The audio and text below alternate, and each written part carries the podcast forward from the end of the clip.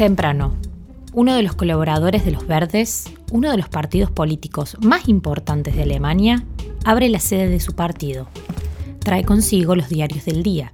Quiere repasar las noticias más importantes antes de que el resto llegue. Es entonces cuando se da cuenta de que en todas las portadas la noticia es la misma. Merkel ha hecho un gran anuncio. Pondrá bajo pruebas de seguridad a los 17 reactores nucleares del país y desactivará por 3 meses a los 7 más antiguos. El colaborador lee y niega con la cabeza. No puede creerlo. Tan solo unos meses atrás, Merkel había revocado la decisión del gobierno anterior, de socialdemócratas y verdes, y había extendido el uso de reactores viejos y nuevos sin ninguna prueba. Muchos estados habían ido a protestar a la corte, y justamente fueron ellos, los del Partido Verde, los que más protestaron. Y ahora Angela Merkel da un cambio de 180 grados. Su anuncio desdice todo lo que ella misma propuso. ¿Por qué?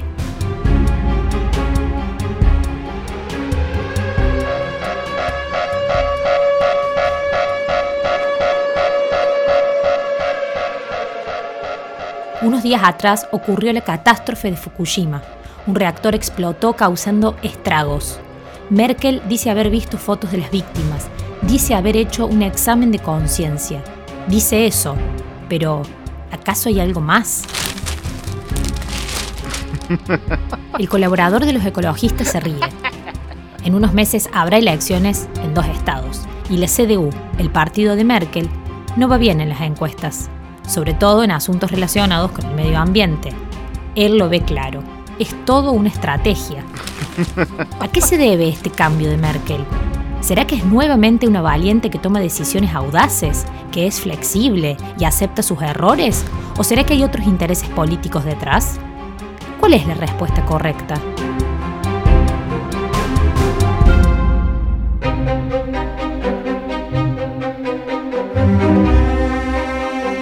Toda crisis es una oportunidad. Und wir mussten uns an dieser Stelle entscheiden. Las decisiones se deben tomar rápido. Scheitert der Euro, scheitert Europa. Y cada decisión tendrá consecuencias. Meine Sichtweise auf die Kernenergie hat sich durch die Ereignisse in Japan verändert. Te pueden amar por ellas, pero también te pueden odiar.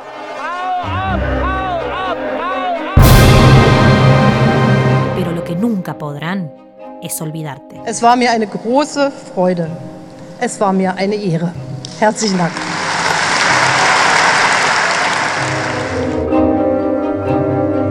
Merkel, la canciller de las crisis, es una producción de Rombo Podcast junto a la Facultad de Lenguas de la Universidad Nacional de Córdoba y las sedes del Servicio Alemán de Intercambio Académico, DAAD, y del Goethe-Institut en Córdoba, Argentina, en colaboración con Agenda Pública. Hoy presentamos Nada es para siempre, episodio 3.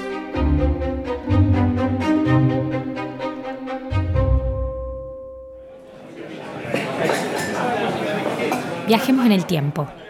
Desde ese marzo de 2011, cuando Merkel había hecho ese anuncio tras la catástrofe de Fukushima, hacia marzo de 1995. ¿Qué pasaba en ese momento? Delegados de 160 países conversan distendidamente mientras comen algo o toman un café. Están en un receso de la primera conferencia de las Naciones Unidas sobre el cambio climático. El país organizador, Alemania. La persona a cargo del encuentro, Angela Merkel.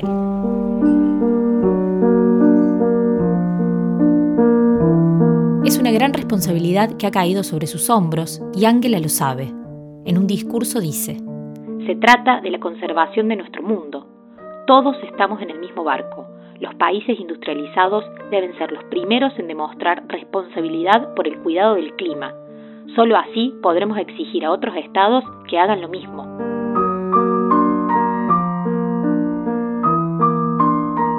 Angela es ministra federal de Medio Ambiente, Protección de la Naturaleza y Seguridad Nuclear.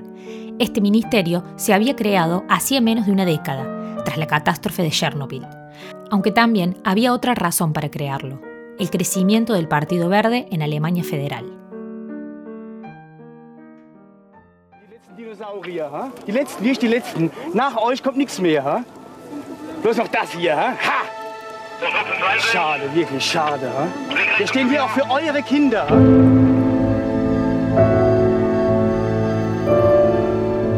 es o era el Partido Verde? Una fuerza creada por un grupo de jóvenes preocupados por el medio ambiente y, en especial, por el peligro que representaba el uso de la energía nuclear y los residuos que generaba. En ese momento, configuraban un desafío a la política tradicional, al sistema. Y mal no les iba. Ya habían conseguido ingresar al Bundestag, pese a que algunos pensaban que eran un fenómeno temporal. Los verdes se establecieron, pero esa es otra historia.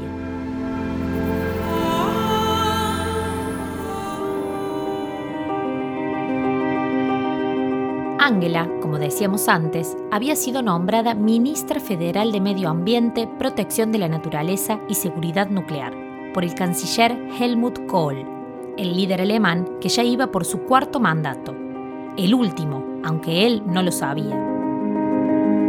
Los hombres poderosos del partido seguían pensando que Kohl designaba a Angela en esas posiciones para cumplir con las cuotas: ser del este, ser mujer, ser protestante, ser relativamente joven, etcétera, etcétera.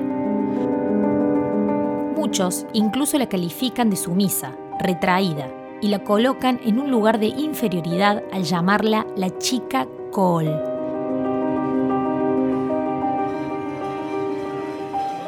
Volvamos a ese 1995, a esa conferencia de la ONU sobre el cambio climático.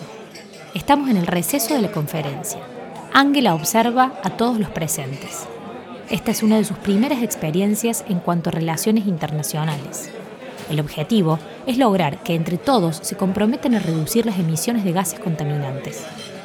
Pero no solo decir que sí, que lo harán, sino comprometerse con una cifra en concreto. La vara está muy alta, por eso está seria, nerviosa. Ha hablado con unos y con otros. Lograr el consenso está resultando más complicado de lo que esta joven Angela pensaba. Ella sabe que no lo logrará. Siente que es un fracaso como organizadora de un evento tan importante. Sin embargo, como líder se da cuenta que no puede simplemente tirar la toalla. Animada por su asistenta, sale a enfrentar la situación. No lo logra, al menos no el objetivo principal. Pero tampoco se va con las manos vacías. Al contrario, consigue que se firme el Berliner Mandat, o Mandato de Berlín, que oficializa las negociaciones anuales entre los países. Esto abrirá la puerta para la conferencia en Japón en 1997, donde se firmará el Pacto Mundial por el Clima, más conocido como el Protocolo de Kioto. Un tratado muy importante, porque por primera vez se fijaban metas concretas para la reducción de emisiones netas de gases de efecto invernadero. En resumen, Angela no llegó a cumplir con el primer objetivo previsto, pero su gestión sentó las bases para un logro enorme, y se da cuenta, quizá, de que el error no estuvo en no saber negociar, sino en tener una meta demasiado grande, tal vez muy idealista, al menos para alguien que recién se abría camino en los temas internacionales. A partir del Protocolo de Kioto, Kohl anuncia su primer Klimaziel, u objetivo climático para Alemania: reducir las emisiones en un 25% hasta el 2005 en comparación con 1990. Pero, ¿cómo entra en juego la energía nuclear en todo esto?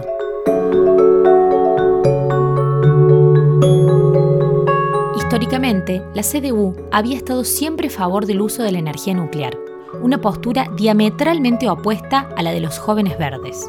Ahora bien, ¿quiere decir que los verdes son ecologistas y la CDU no? La cuestión es un poco más compleja. Para la CDU, apostar por la energía nuclear es ser ecologista, porque para ellos se trata de una tecnología puente, una energía limpia, que no emite gases, que libera al país del carbón y, a la vez, da tiempo para desarrollar las energías renovables. Claro que estaba el tema de la seguridad y de los residuos, pero eso parecía ser un mal menor. Tanto para Kohl como para Merkel, la energía nuclear era clave para cumplir con el Klimaziel, es decir, con el objetivo climático. Y como era clave, la iban a defender mientras estuviese en el frente de la Cancillería. El problema es que nada es para siempre.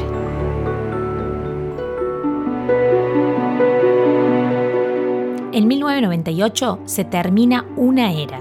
Kohl pierde las elecciones. Los socialdemócratas junto con los verdes son ahora gobierno. La CDU se va a la oposición después de 16 años en el poder. Y comienzan los cambios, por ejemplo, en la política nuclear de Alemania. Entre los años 2000 y 2002, una de las medidas impulsadas especialmente por los verdes es el Atomkonsens, o consenso atómico. Fieles a sus principios, querían revisar y poner un límite, quizá también un fin, al uso de la energía nuclear. En 2000, acuerdan con los 4 productores de energía nuclear revisar los riesgos de la producción de esta energía. En 2002, se termina votando una ley que prohíbe la construcción de nuevas centrales nucleares y se determina que las existentes tendrán una vida útil de 32 años promedio, desde que empezaron a funcionar. La idea era que en el 2021 se apagara la última central nuclear en Alemania. Y ahora sí, la energía atómica tiene las horas contadas en Alemania. O, mejor dicho, los años. Ya solo era cuestión de tiempo. Sin embargo, tenemos que repetir aquella frase, porque nada es para siempre.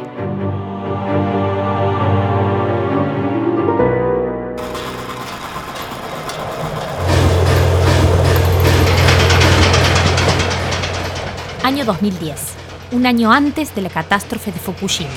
Merkel ahora es canciller de Alemania. Este es su segundo mandato. Visita una importante empresa automotriz, una de las tantas fábricas que es esencial para el desarrollo de la economía alemana, empresas que consumen una gran cantidad de energía. ¿De dónde vendrá esa energía si se cierran las centrales nucleares? ¿Cómo se proveerá a la población y a las empresas del país? Se trataba de preguntas lógicas, ya que la energía atómica ocupaba un lugar muy relevante en la matriz energética en Alemania. Merkel y su gobierno entienden que esta energía es necesaria, incluso irrenunciable. No podemos prescindir de ella, dice algún miembro del equipo de gobierno en reuniones internas. Y además aparece otro aspecto relevante: con ella se logra cumplir con el objetivo climático. En resumen, Merkel y los suyos ven la idea de los verdes de acabar con los reactores nucleares como un idealismo, casi una utopía.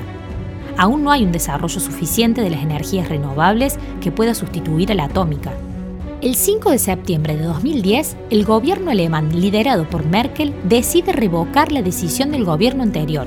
Se opta por extender el uso de los reactores nucleares viejos y nuevos. Y no solo eso, incluso no ven necesario realizar nuevas pruebas de seguridad regulares sobre los reactores viejos.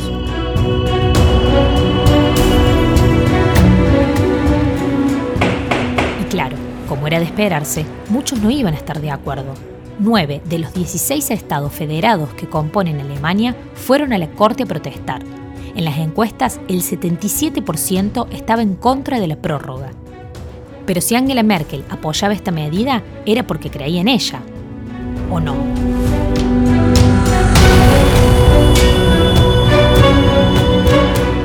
Lisa Caspari es la vicejefa de la sección política de uno de los medios de comunicación más importantes de Alemania, Die Zeit. Caspari nos ayudará a entender mejor esta postura de la canciller. Merkel es una científica y realmente le creo cuando dice que ella siempre confió en la energía nuclear, en su relativa seguridad y en sus beneficios, tanto desde el punto de vista económico como también desde el ecológico para algunos. Ahora sí, ya no quedan dudas. La energía nuclear se queda en Alemania, pero nada es para siempre.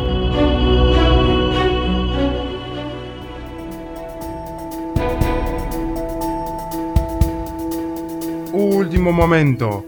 Fuga en la central nuclear de Fukushima, Japón. El accidente fue producido primero por un sismo de 9.0 en la escala de Richter, seguido por un tsunami, según indicaron fuentes oficiales. La seguridad de toda la región está en riesgo y los afectados son miles.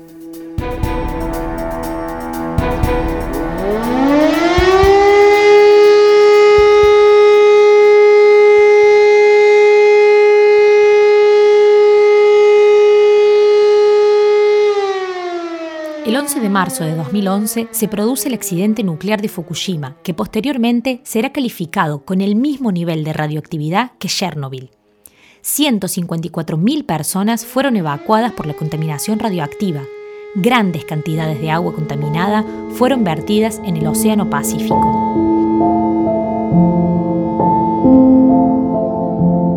Angela Merkel ve las imágenes de la explosión, del fuego en los reactores, del agua del tsunami que ha inundado la planta. Imágenes del desastre. En el Partido de los Verdes hay emociones encontradas. Por un lado, el terror por lo que acaba de ocurrir. Y por otro, cierta satisfacción. Ahora el pueblo de Alemania verá que ellos siempre han tenido la razón. La energía nuclear es peligrosa, muy peligrosa. Ahora ni la CDU ni nadie podrá venir a defender lo imposible. Angela Merkel se quedará sin respaldo.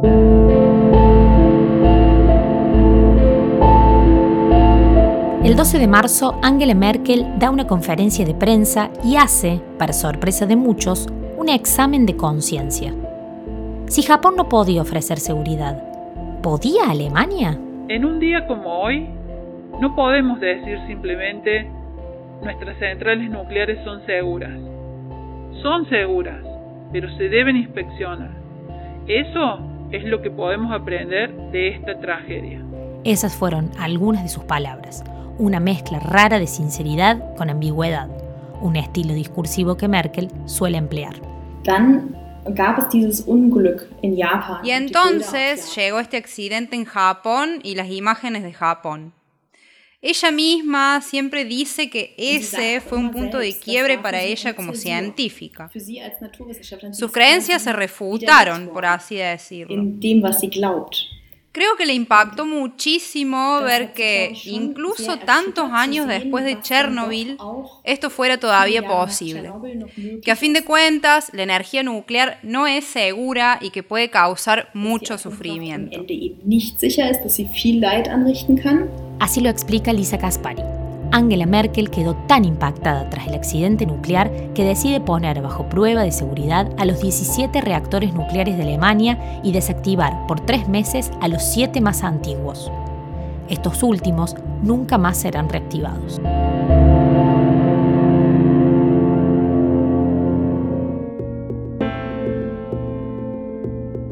El 27 de marzo, a menos de un mes de la catástrofe, hay elecciones regionales en 2 estados.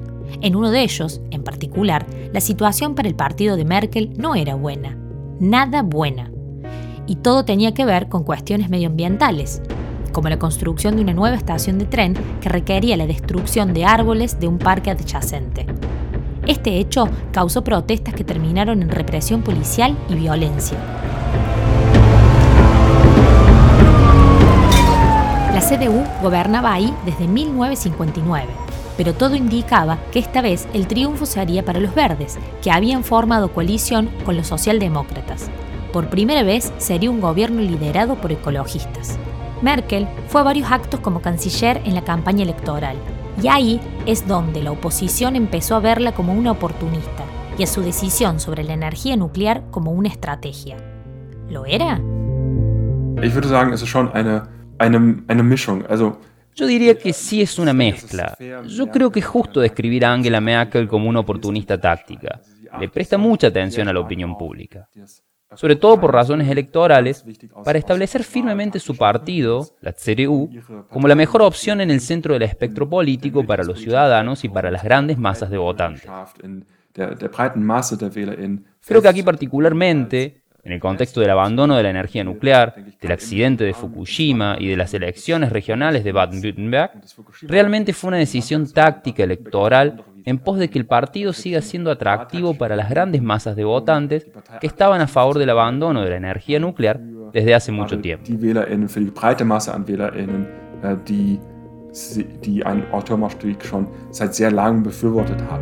Así lo ve Jan Bertz, profesor de Ciencia Política en el Trinity College Dublin, una Ángela que escucha la opinión de la gente. Sin embargo, además de las acusaciones de la oposición de oportunismo político, la canciller debía hacer frente a otro problema. Se trataba de algunos de sus propios colegas de partido. En la CDU, la posición a favor de la energía atómica era un valor muy arraigado en algunos sectores del partido. Es así que, otra vez, Merkel encontraba obstáculos entre los suyos.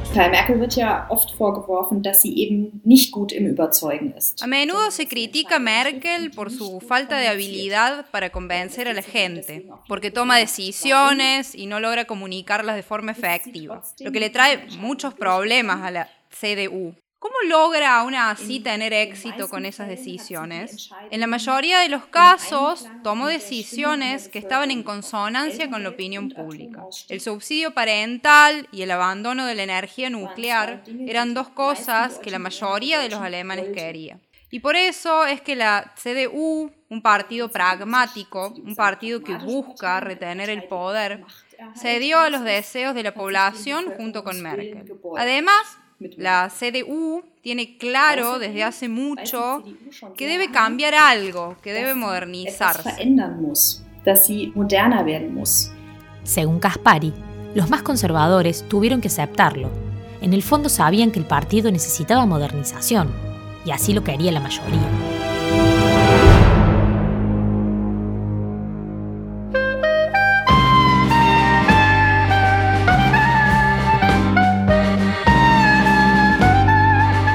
Estamos en Sochi, Rusia, nada más y nada menos que en la residencia de verano de Vladimir Putin, presidente de Rusia.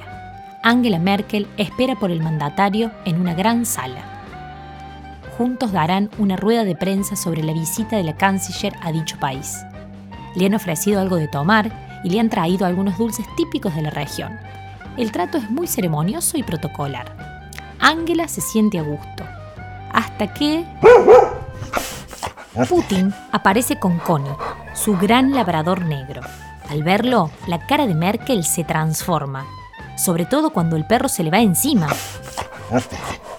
Intenta disimularlo ante las cámaras, pero su incomodidad es evidente. En 1995, mientras paseaba en bicicleta cerca de su casa de verano en Templin, un perro la mordió. Fue tal la herida que terminó en la sala de emergencias de un hospital local. Desde ese entonces es que Angela le ha tenido miedo a los perros. ¿Pero es que acaso Putin sabía de esto? Solo quería hacer algo lindo por ella. Cuando descubrí que no le gustaban los perros, claro que me disculpé. Esas fueron algunas de las respuestas que dio el mandatario. Lo cierto es que este incidente retrata muy bien la relación entre Alemania y Rusia, y más precisamente entre Merkel y Putin. La relación entre Merkel y Putin es realmente interesante, porque es mucho más fría que la que había entre Schröder y Putin. Ahí había una gran amistad masculina. La relación entre Merkel y Putin es mucho más fría. No obstante, tienen llegada entre sí. De hecho, ella habla ruso por ser ex ciudadana de la República Democrática Alemana y él habla alemán porque vivió mucho tiempo en Dresden como agente. Eso significa que pueden comunicarse muy bien entre sí. Como bien dice Caspari, todo estaría dado como para que la comunicación entre ambos fuese fluida. Merkel es una Russlandversteher. Esto quiere decir que es del grupo de los que entienden a Rusia. Y no solo eso, Angela, a diferencia de anteriores cancilleres, sabe ruso. Lo ha aprendido en su infancia en la Alemania Oriental. Tiene una cercanía cultural que ningún político del oeste podría tener. Por su lado, Putin sabe alemán. Ha sido agente en Dresden. Sí, de la KGB. Pero ese es otro tema. A pesar de tener todos estos puntos en común, su relación es totalmente distante. ¿La causa? Sus diferencias de visión sobre la política internacional. Eran muchos temas: la situación en Ucrania, las sanciones a Rusia, su expulsión del G8, la cuestión siria. Podríamos seguir enumerando temas. Ni hablar de las disonancias en valores democráticos. Pero pese a todo eso, la relación se sostenía. No se simpatizan, pero saben lo que mueve al otro y saben cómo tratarse. Y también aquí Merkel es una verdadera pragmática. Obviamente no se fía de él. Obviamente es consciente de las violaciones de los derechos humanos en Rusia. Y obviamente lo expresa. Sin embargo, mantiene el diálogo con Rusia porque Rusia no deja de ser importante para Alemania, tanto en el plano geopolítico como en el internacional. Exactamente, como dice Caspari. Lo tolera, nuevamente por la energía, en particular por la cuestión del gas. La importación de gas desde Rusia es fundamental, así como lo es su exportación para el país ruso que necesita de los ingresos. Si bien Merkel cambió su percepción sobre el riesgo de la energía atómica tras Fukushima, lo que no cambió fue su percepción sobre la importancia de la energía para el complejo industrial de un país exportador como Alemania. Y cuando hablamos del gas, estamos hablando específicamente del Nord Stream.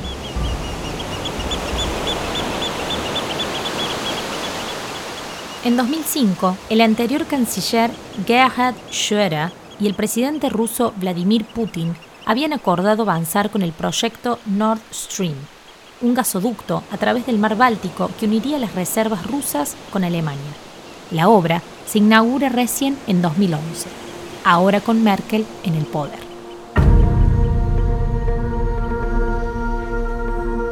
La conexión le da a Alemania ciertas ventajas. El gasoducto le permite evitar los problemas con países de tránsito por cuestiones políticas, ya que se conecta directo con Rusia. Por otra parte, es una fuente de energía necesaria a causa de la decisión de eliminar la energía nuclear y lograr las metas de emisiones de dióxido de carbono. Sin embargo, la gran desventaja es la fuerte dependencia que genera con Rusia, un eventual monopolio de dicho país y un fuerte riesgo político. Y como si esto fuera poco, en 2018 se comenzaba con la construcción del Nord Stream 2, un gasoducto paralelo al anterior. Merkel recibe muchas críticas por su decisión de ampliar el proyecto con Putin. Polonia, Ucrania, los estados bálticos y hasta la Unión Europea muestran sus reticencias. La canciller se esfuerza en definir al Nord Stream como un proyecto económico y no político, aunque en el fondo sabe que también lo es. Así lo señala Caspari. No sé si realmente es el proyecto más importante para Merkel, pero sin lugar a dudas, ella es una política realista y pragmática. Y para Alemania, el Nord Stream 2 garantiza el acceso directo al gas ruso y con ello a una importante fuente de energía. Siempre se refugió en la posición de que, bueno, no es un proyecto político, sino un proyecto económico del sector privado. Hay empresas que llegaron a un acuerdo y no nos vamos a entrometer. Eso es una verdad de medias, por supuesto. Las críticas no solo vienen desde el escenario internacional, sino también desde dentro. Representantes de varios partidos, incluyendo el de Merkel, critican la iniciativa. Obviamente, los verdes también están en contra. Más pragmática que idealista, Merkel sigue adelante con el proyecto.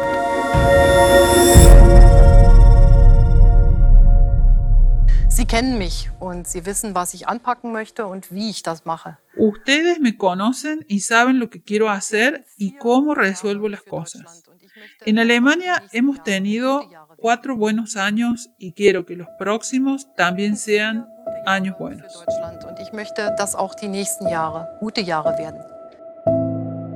Con esta frase, Merkel cierra su intervención en el debate televisado de 2013. Sin ofrecer mayores promesas, Angela Merkel se impone en las elecciones federales de ese año con una fórmula simple: conmigo seguiremos igual.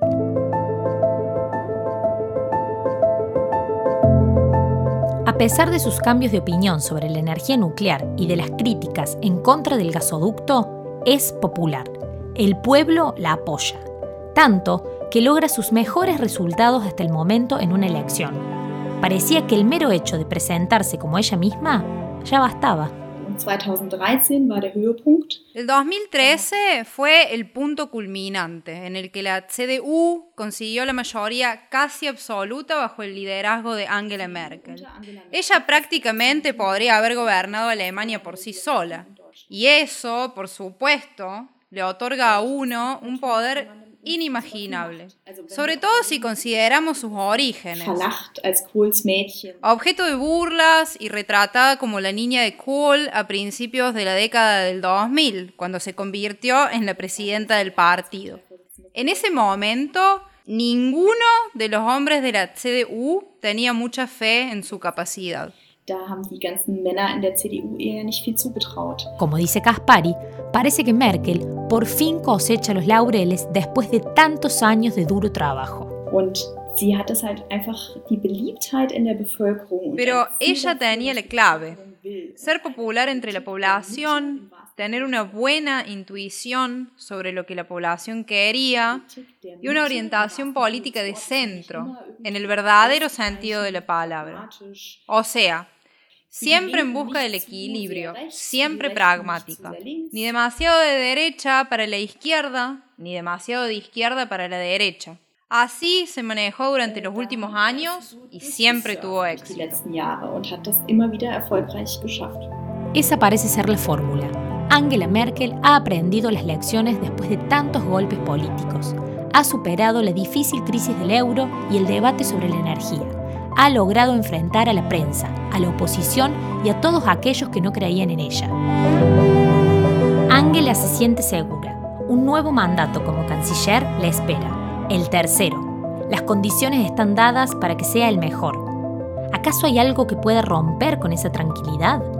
La respuesta a esa pregunta no tardaría en llegar, porque, como hemos dicho, nada es para siempre.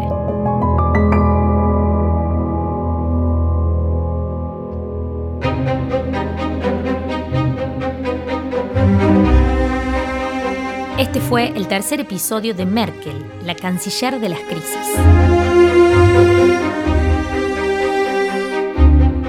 Agradecemos la colaboración de Lisa Caspari, periodista y vicejefa de la sección política en Die Zeit Online, y de Jan Bertz, profesor de ciencia política en el Trinity College Dublin. En el siguiente episodio, Merkel se verá obligada a lidiar con un nuevo partido político, uno que aprovechará una crisis humanitaria para crecer políticamente. La canciller deberá enfrentarse a la amenaza ultraderechista. Merkel, la canciller de las crisis, es una producción de Rombo Podcast junto a la Facultad de Lenguas de la Universidad Nacional de Córdoba y las sedes del Servicio Alemán de Intercambio Académico, DAAD, y del Goethe-Institut en Córdoba, Argentina, en colaboración con Agenda Pública. Narración: Rocío González. Guión: Romina Ballester. Investigación y edición: Franco de Ledone. Comunicación: Raúl Gil Benito. Producción ejecutiva: Franco de Ledone. Para conocer más sobre este proyecto, visita www.cancillerdelascrisis.net.